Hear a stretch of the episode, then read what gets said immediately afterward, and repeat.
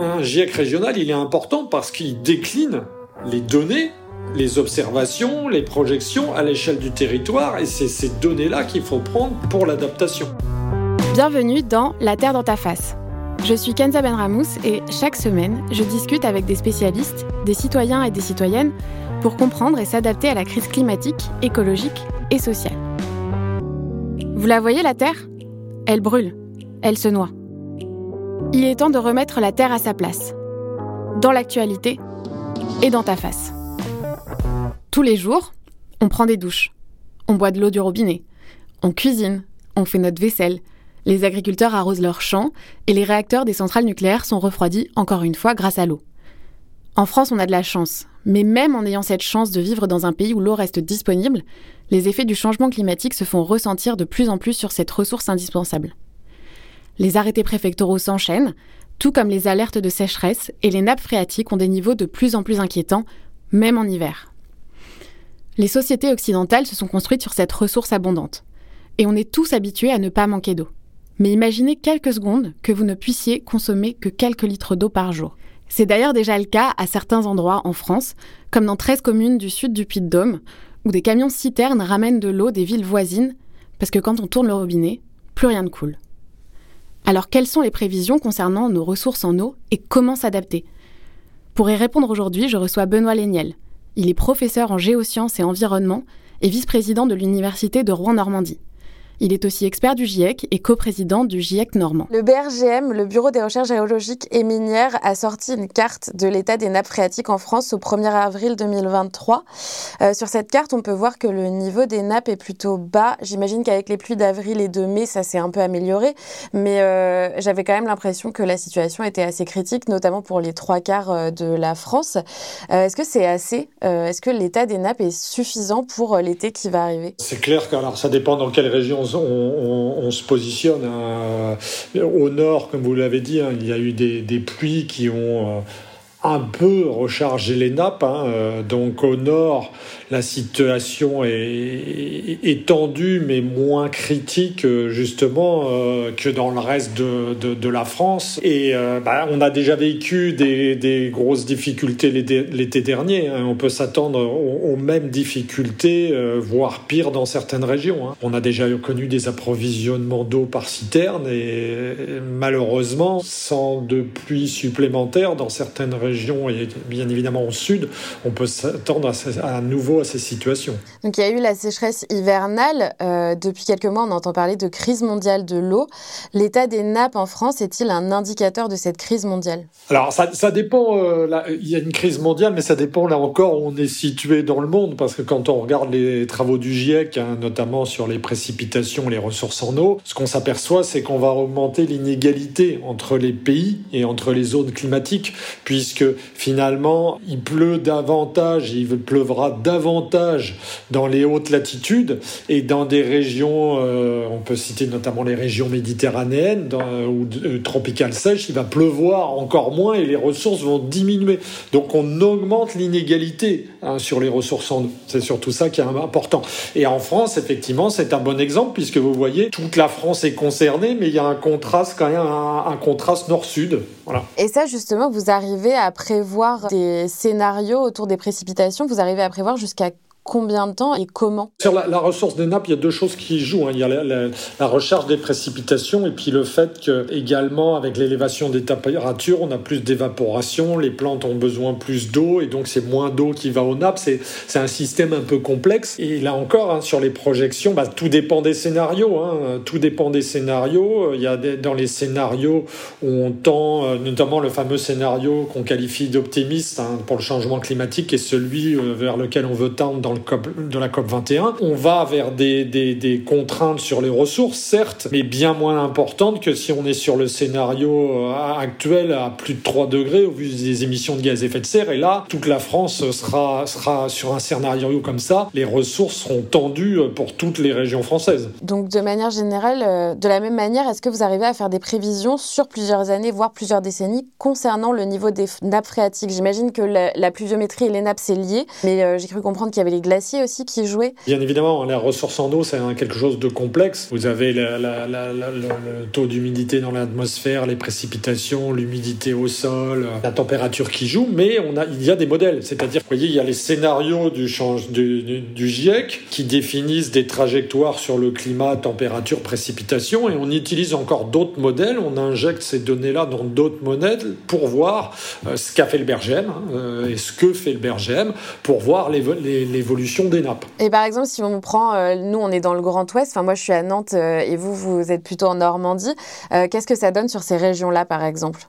Sur un, sur un, un, scénario euh, comme on est actuellement, par exemple à 3 degrés. Ah bah sur un scénario à 3 degrés, euh, euh, on voit clairement, moi je connais bien, je peux prendre l'exemple de la Normandie, hein, les, les, travaux qui ont été effectués par le Bergem, et eh ben on voit qu'on on va vers vraiment une diminution de ce qu'on appelle la recharge des nappes hein, par les, les, les, autres précipitations, et que en Normandie, quel que soit l'endroit, alors le, le, travail que, qui est dans le GIEC normand, c'était même tout le bassin de la Seine. Donc c'est pas que la Normandie, il n'y a qu'une partie de la Normandie et, ça va jusqu'à l'île de France. Eh bien quand on regarde, eh bien il y a, aucun endroit, épargné hein, sur les scénarios. C'est-à-dire qu'on va vers des, baisses qui peuvent être faibles jusqu'à des baisses très importantes. Hein. On pourrait perdre à l'horizon 2100, euh, les nappes descendraient de plus de 10 mètres, vous voyez, donc c'est énorme en termes de, de, de, volume. Donc forcément, on va vers des périodes de restrictions et donc et des périodes où il faudra faire des économies et donc de restrictions et, qui seront plus longues. Pourquoi? Parce qu'on l'a bien vu, elles commencent plus tôt dans l'année et elles finissent plus tard dans l'année. Et donc on va vers ces scénarios-là. Et je connais moins le Grand Ouest, mais euh, sur le Grand Ouest, ben, on voit quand même euh, que c'est tendu aussi. Hein. Et on a les mêmes scénarios sur plus de 3 degrés. Euh, toutes les régions françaises, aucune n'est épargnée. Hein. Concrètement, ça va impacter comment notre approvisionnement en eau potable? Un citoyen lambda de, du Grand Ouest ou autre bah, La question est vraiment très difficile. C'est quasiment difficile de répondre hein, et, et, j'ai pas les éléments de réponse. Pourquoi? Parce que quand on fait ces projections-là, euh, derrière, on parle d'adaptation, c'est-à-dire que comment les citoyens, comment les élus, comment les gestionnaires s'emparent de ces données-là pour mettre en place un programme d'adaptation, c'est-à-dire comment on va s'adapter à ces nouvelles situations. Hein. Là, on parle des ressources en eau, mais il y a d'autres situations, vagues de chaleur, canicule, effet sur la santé. Donc il y a tout un travail à l'échelle nationale et à l'échelle euh, régionale et à l'échelle euh, locale hein, des, des, des, agglomérations, des villes, à l'échelle du citoyen à faire et de réflexion comment on s'adapte à ces nouvelles situations. encore faut-il être acculturé et formé à ces situations-là pour à un moment donné se mettre autour de la table et réfléchir collectivement quelles mesures on doit mettre en place pour l'adaptation. Parce que, vous voyez, je peux pas répondre comme ça à, cette question parce que la ressource en eau, on en a besoin pour l'agriculture, on en a besoin pour l'industrie, on en a besoin pour nous en tant que citoyens pour boire, pour se laver. Et donc, ça veut dire, euh, à partir du moment où on sait qu'il y aura des restrictions, euh, des restrictions pour quel secteur d'activité, comment, euh, tout ça est à mettre en place. Alors, on a déjà fait face à des, situations compliquées de restrictions euh, avec des arrêtés qui sont pris. Mais là, euh, c'est des situations, vous voyez, qui vont se répéter. Oui, on le voit, on le voit rien que sur le, rythme des arrêtés des arrêtés préfectoraux. Il me semble qu'il y a des régions euh, qui n'ont pas cessé d'avoir des arrêtés préfectoraux sur l'utilisation de, de l'eau. Donc là, on parle de notre approvisionnement en eau, mais j'imagine que le fait d'avoir des nappes phréatiques qui sont très peu rempli, ça peut impacter la qualité de l'eau oui, parce que plus vous avez d'eau, plus vous avez des... Alors ça dépend des nappes. Hein. Il y a des nappes qui ont des grands volumes, des nappes qui ont des petits volumes en termes de réserve, donc ça joue sur la quantité, mais bien évidemment sur la qualité, parce que euh, c'est assez simple. Hein. Il y a des éléments chimiques dans l'eau, euh, et qui, heureusement, qui sont bons pour la santé. Hein, voilà. Mais qu'à un moment donné, euh, si vous avez moins d'eau vous avez moins de dilution et donc vous pouvez euh, surconcentrer certains éléments. Et si vous surconcentrez certains éléments, ils peuvent dépasser des seuils réglementaires et ne plus être bons pour la santé. Mais ça, les projections euh, sur la, en tous les cas sur les nappes, sur la qualité, sont plus hypothétiques. Mais on pourrait connaître ça sur certaines nappes. Et on peut le connaître sur des cours d'eau aussi. Euh, enfin, moi Mais étant à Nantes, euh, on le voit très bien avec la Loire. Euh, la métropole de Nantes est approvisionnée par une centrale euh, qui est située à Mauves-sur-Loire. Et quand le niveau de la Loire est très bas, en fait, on voit qu'avec les marées, il y a plus d'eau salée. C'est un, vrai problème d'approvisionnement. Le problème aussi de la salinisation des eaux, hein, c'est haute surface et eau souterraine hein, sur le littoral. Hein, parce que sur le littoral aussi, si vous voulez, logiquement, c'est que normalement, l'eau souterraine s'écoule vers la mer. Mais à à partir du moment où vous avez une baisse du niveau des nappes et une élévation du niveau des mers, vous pouvez avoir une inversion, et c'est-à-dire une intrusion saline, pas seulement dans les eaux de surface, mais dans les eaux souterraines. Et on le voit déjà, on le sent déjà sur certains littoraux en France. Et puis dans le monde, euh, moi j'ai longtemps travaillé au Maghreb. Au Maghreb, c'est déjà le cas, avec des salinités qui peuvent vraiment être importantes. Hein. Donc il y a oui, il y a aussi ce problème-là. Il y a ce qui est dans l'eau et eau souterraine et eau surface, la salinisation, mais aussi le fait qu'une eau euh, avec ses éléments chimiques, hein, et, les autres surfaces, on le voit déjà. Quand on a moins d'eau, bah, on a des surconcentrations d'éléments chimiques. Et puis on a aussi un autre élément important à prendre en compte, c'est que vous savez, euh, les rejets de stations d'épuration vont dans les cours d'eau. Ils sont calibrés pour un certain volume d'eau. Or, sur les si le volume d'eau diminue, il faut recalibrer les rejets de stations d'épuration, parce qu'autrement, vous contaminez votre eau. Donc vous voyez, la qualité de l'eau, c'est, oui, quand on est proche de la mer, le rôle de la mer, l'intrusion saline, les éléments chimiques et le moins de dilution dans l'eau, et puis euh, aussi, qu'est-ce qu'on fait avec nos stations d'épuration? Donc à terme, si on continue comme ça, on pollue à la fois les nappes phréatiques, les cours d'eau, euh, il va falloir forcément trouver des solutions et s'adapter. Exactement, c'est ça. C'est pour ça qu'il faut accélérer, il faut continuer l'atténuation, hein, bien évidemment, parce qu'on en a parlé. Hein, 1,5 degré, euh, c'est pas les mêmes situations que 3 degrés hein, en termes de trajectoire. Et, et, vous voyez, le nord, euh, on parlait du Grand Ouest, le nord de la France, la Normandie, ce sera difficile mais euh, on pourrait être quand même arriver à trouver des solutions d'adaptation, je dirais, à moindre coût. À 3 degrés, c'est difficile pour tout le monde. Voilà. Vous voyez, donc oui, il faut il faut réfléchir à accélérer l'adaptation. Comment s'adapte à ces nouvelles situations? Parce que euh, sur les arrêtés, là, oui, a l'habitude de travailler comme ça, mais à un moment donné, faut peut-être réfléchir autrement parce que les arrêter euh, continuellement, ça n'a qu'un temps et il faut trouver un moyen de, s'adapter. Alors, dans les projections, il y a aussi euh, sur certaines régions certains scénarios. Alors, c'est un peu compliqué hein, sur les précipitations, mais par exemple, dans certains scénarios, on voit que dans certaines régions, il pourrait pleuvoir plus l'hiver. Vous voyez, donc si on allait vers ça, alors c'est un peu compliqué, il y a des scénarios contradictoires, mais si jamais on allait vers ça, il faut penser dans notre scénario d'adaptation, parce que si jamais il pleut un peu plus l'hiver pour certaines régions, on peut faire des réserves. Vous voyez, donc il y a tout un... Mm. Mais il y, a, tout un travail à mener euh, d'acculturation, comme je disais, de formation aussi euh, à ces enjeux pour prendre les bonnes décisions. Hein. Donc vous, vous êtes euh, membre du GIEC et du GIEC normand. pourquoi c'est important de décliner les conclusions du GIEC à l'échelle régionale? Bah, Vous voyez, on parlait d'adaptation. L'adaptation, c'est typiquement à l'échelle régionale. Voilà, l'atténuation, c'est l'affaire de tous, l'adaptation, c'est l'affaire de tous, mais quand vous voulez prendre des mesures d'adaptation, vous voyez, ça va être, c'est un peu logique ce que je vais dire, mais vous n'allez pas vous adapter de la même façon quand vous êtes dans, le sud de la France ou que vous êtes dans le nord. Vous voyez, on vient déjà parler qu'il y avait des différences sur la ressource en eau, mais il y a des différences sur des tas de choses. Donc, et, et quand vous êtes en Normandie, c'est pareil. Vous vous adaptez pas de la même façon si vous êtes sur le littoral ou à l'intérieur des terres. Si vous êtes sur le littoral, eh ben, vous avez les problèmes de submersion marine, d'inondation, mais en termes de vagues de chaleur, c'est moins important que vous êtes, si vous êtes à l'intérieur des terres. Et les sécheresses et les vagues de chaleur seront plus importantes à l'intérieur Donc oui, ça, se travaille en fonction des caractéristiques d'un territoire. Et le, un GIEC régional, il est important parce qu'il décline les données les observations, les projections à l'échelle du territoire, et c'est ces données-là qu'il faut prendre pour l'adaptation. Euh, le gouvernement a présenté le plan d'action pour une gestion résiliente et concertée de l'eau le 30 mars dernier. Euh, il prévoit 53 mesures pour l'eau, notamment autour du soutien des pratiques agricoles économes en eau, ou encore un budget dédié à la réduction euh, des pertes dues aux fuites. Euh, est-ce que les mesures proposées dans ce plan vous paraissent adaptées et suffisantes J'ai plus tout en tête, donc ça va être difficile de. de...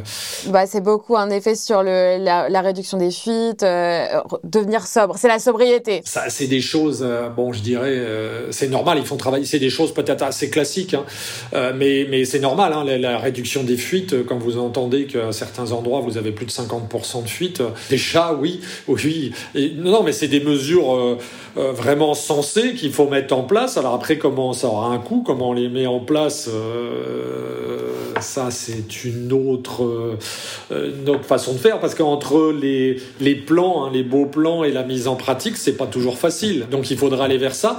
Mais il y a besoin aussi, là encore, euh, c'est bien d'avoir un cadre national, voyez, vers lequel tout le monde doit aller, mais y on a besoin aussi de mettre en place des cadres territoriaux en fonction des spécificités de chacun. Vous voyez, ça dépend à quelle mesure.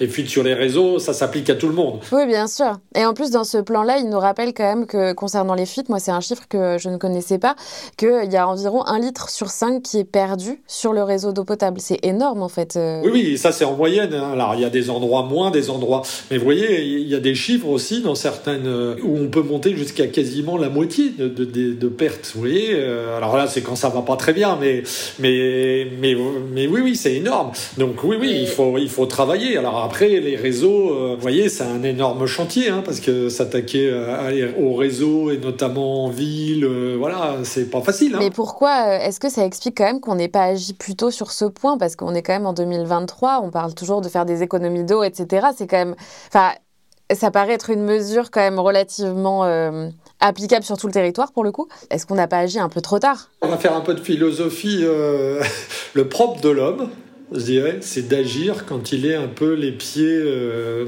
pour être poli dans la mouise, on va dire comme ça, parce que j'aurais pu le dire autrement. Et malheureusement, c'est comme ça qu'on réagit. Vous voyez, euh, je suis au GIEC international et au GIEC normand. Les, les scientifiques, le GIEC, il, existe depuis 1988. On alerte depuis 1988 et les plans se mettent en place maintenant. Vous voyez, on parle de sobriété. On parle beaucoup de sobriété énergétique. Maintenant, on parle de sobriété sur les ressources en eau. Mais la sobriété énergétique, moi, quand je prends cet exemple-là, je dis souvent, si on avait écouté les scientifiques depuis longtemps, la sobriété énergétique, elle serait un peu plus facile que ce qu'on vit actuellement, parce qu'on aurait commencé progressivement. Et les ressources en eau, c'est la même chose. Je suis d'accord avec vous. C'est que les ressources en eau, on alerte depuis un certain temps qu'il va y avoir des difficultés. Et c'est quand on est face depuis l'été dernier à ces difficultés qu'on réagit. Et effectivement, il aurait fallu réagir. Alors, on va dire c'est bien de réagir, hein, il, faut, il faut y aller. Mais on aurait pu réagir plus vite. Et, si on avait réagi plus vite, peut-être que ce serait un peu moins difficile pour certaines régions. Et, et, j'irai plus loin, parce qu'on parle des ressources en eau, mais c'est la sobriété sur toutes les ressources. Vous voyez, c'est que on parle là encore, hein, on parle, on a beaucoup parlé de sobriété énergétique, on en parle toujours beaucoup, et c'est très bien. On commence à parler de sobriété de ressources en eau, mais à un moment donné, il faut parler de la sobriété sur toutes les ressources parce qu'on pense que l'innovation fera tout. C'est pas vrai, les innovations, elles sont importantes, on en a besoin. Mais c'est un plan où on, met en avant les innovations, la sobriété sur toutes les ressources. Et puis je dirais aussi, euh, face à ces enjeux-là, il y a tout ce qui est risque les risques par rapport aux ressources en eau, mais les risques par rapport aux inondations. Et là aussi, on devrait intégrer tout ça dans nos plans, c'est-à-dire innovation, sobriété, euh, risque zéro qui n'existe pas, vous voyez. Mais c'est un, cheminement de pensée aussi à faire, c'est pas facile. Et c'est là où l'adaptation est importante, en fait, dans la sobriété. On est en retard sur l'adaptation, si vous voulez, et, on est quand même un peu en retard, on, essaie de rattraper notre retard, on a beaucoup travaillé sur l'atténuation, mais pas assez. Hein. Et surtout, moi j'ai toujours tendance à dire, voyez, on fait des plans d'atténuation, on fait des plans d'adaptation. Il faut que les deux soient couplés. Il faut vraiment que les deux soient couplés parce que on atténue pour essayer de s'adapter au mieux. Donc, euh, en fonction des mesures d'atténuation qu'on prend, eh ben, l'adaptation sera plus ou moins facile derrière. Donc, il faut travailler euh, davantage sur l'adaptation et travailler conjointement sur atténuation et adaptation. Et euh, si je reprends l'exemple du plan d'action avec les 53 mesures du gouvernement, ce plan, il est non contraignant. Est-ce qu'il n'y a pas aussi un, un problème à ce niveau-là? C'est-à-dire qu'on fait beaucoup, beaucoup d'annonces et finalement, concrètement, c'est difficile de mettre en place parce qu'il faut, euh, faut que les personnes, l'individu change de lui-même en fait. Oui, je sais, c'est des c'est un cadre, des préconisations et je suis d'accord, mais la difficulté, vous voyez, c'est que on a besoin, on, a peu de temps, mais on a besoin de dialogue. Donc c'est toujours la même chose. Vous voyez, si, on, si le gouvernement, à mon avis, impose des choses, eh ben, ça va, pour certains secteurs d'activité, ça va être très très difficile. Typiquement l'agriculture, même pour certaines industries. Donc ça veut dire qu'à un moment donné, euh, pour passer du, du cadre de préconisation à des choses un peu plus obligatoires, ça passe par de la consultation, concertation autour de la table et que les gens aussi soient formés. C'est pour ça que je reviens. Moi, je suis prof d'université et j'insiste beaucoup sur ce. il faut être sensibilisé, certes, mais il faut être formé à ces enjeux-là. Si vous n'êtes pas formé, vous ne mesurez pas les conséquences. Et pourquoi il faut tout le monde autour de la table? Parce qu'une mesure que vous allez prendre d'adaptation pour un secteur d'activité, peut-être qu'elle est bien pour un autre ou pas, pas, positive pour un autre. Donc il faut à, ce moment, à un moment donné, oui, se mettre autour de la table et discuter et s'écouter. Et le problème, c'est ça aussi, c'est qu'il faut savoir s'écouter et être bien formé pour s'écouter. Oui, je pense qu'un exemple assez concret de ça, c'est l'agriculture. Donc l'agriculture, c'est ce qui, euh, euh, c'est notre plus grosse source de consommation d'eau. Un agriculteur du nord de la France, un agriculteur du sud n'auront pas forcément les mêmes mesures. Enfin, je pense que ce serait euh, pas forcément euh, bien de, donner les mêmes choses à faire à des agriculteurs du, Nord et du Sud. Comme je vous disais, moi j'insiste beaucoup, il y a, surtout sur l'adaptation, il y a le cadre national et il y a ce qu'on définit à l'échelle des territoires. L'adaptation se, fait en fonction des caractéristiques d'un territoire, ouais, tout à fait, tout à fait. Alors après, il y a des choses, vous voyez, sur, on peut aller voir ce qui se fait dans d'autres pays hein, sur l'irrigation. Hein. Là, par contre, mm. peut-être que sur l'irrigation, que vous soyez au nord ou au sud, faut peut-être le faire autrement. Il y a aussi euh, malheureusement certaines cultures à un moment donné qu'on ne pourra peut-être plus faire parce qu'on n'a plus suffisamment d'eau. Mais c'est de l'adaptation encore. C'est encore de l'adaptation, mais la complexité, c'est comment vous passez d'un type de culture à un autre. Ça peut bouleverser l'économie aussi, même à l'échelle nationale ou mondiale, parce que moi je prends souvent l'exemple, vous voyez, euh, de la Tunisie. J'ai beaucoup travaillé en Tunisie qui faisait beaucoup de culture de tomates. Et à un moment donné, mais où une partie de certaines régions, l'économie était basée là-dessus. Mais la culture de la tomate, il faut l'abandonner en Tunisie, vous voyez. Et, mais le problème, quand vous dites ça, c'est facile de le dire comme ça mais comment vous faites et comment vous reconvertissez les agriculteurs qui font de la culture de tomates à autre chose? Donc c'est pour ça que c'est compliqué. Voilà. On n'a pas beaucoup de temps, mais les choses sont compliquées. Et là encore, ça ne peut passer que par la, la, concertation, consultation, euh, et que les gens soient raisonnables aussi un, peu. Hein. Voilà, parce que c'est aussi ça le souci. Euh, j'ai une dernière question pour vous. Euh, si vous aviez qu'une mesure à mettre en place pour faire face à la crise écologique, ce serait quoi? C'est vraiment difficile de répondre à cette question-là parce que là encore, suivant les secteurs d'activité, suivant les régions, il n'y a pas de, recette miracle. Alors moi, dans les mesures qui sont intéressantes, c'est ce qu'on appelle, vous savez, les solutions fondées sur la nature. Les solutions, alors il y en a plusieurs. Hein, c'est un vaste. On peut prendre un exemple. Hein, les villes font, des efforts. Euh, alors c'est pas là, là, encore, hein, c'est une mesure pour vous, que je vais vous donner par rapport à des conséquences concrètes. Euh, par exemple, en ville, les îlots de Et vous savez que bah, dans, les solutions fondées sur la nature, il y a la revégétalisation des villes. Ça, c'est une mesure intéressante. Vous voyez, je vais le mettre parce que pour les îlots de chaleur, c'est une mesure intéressante. Euh, pourquoi je prends euh, cet exemple-là? Parce que c'est une mesure intéressante parce qu'on a plusieurs leviers. Quand vous mettez de la végétation en ville, vous faites de l'atténuation. Vous captez du carbone. Quand vous mettez des végétaux en ville, vous, introduisez des îlots de fraîcheur, donc vous réduisez les îlots de chaleur. Quand vous mettez de la végétation en ville, vous permettez davantage d'infiltration de l'eau dans les sols. Et vous pouvez peut-être tamponner euh, certaines crues. Euh, alors, il faut, des grandes zones de végétalisation, mais vous voyez, je met simplement cette, je prends cet exemple-là. Il y en a plein d'autres. Je prends cet exemple-là parce que, et c'est comme ça que je pense qu'il, pour illustrer qu'il faut réfléchir à des actions où on a plusieurs leviers derrière. Celle-ci en est une. Mais c'est pas la panacée qui va tout révolutionner, mais c'est une mesure comme une autre, mais une mesure intéressante que je mets dans ma liste euh, en haut. Voilà. Merci à Benoît Léniel pour son temps et à vous de nous avoir écoutés. Retrouvez-moi tous les jeudis pour un nouvel épisode. Et si vous avez aimé ce podcast, dites-le nous. Vous pouvez nous laisser des étoiles sur les plateformes de podcast et nous suivre sur les réseaux at alvéole-création. À jeudi prochain! Ce podcast est produit par le studio nantais Alvéole Création. Il est écrit et animé par moi, Kenza Benramous. Pensé et produit avec Marine Roguillerme, également au montage, mixé par Pierre Yvalin au studio Alvéole.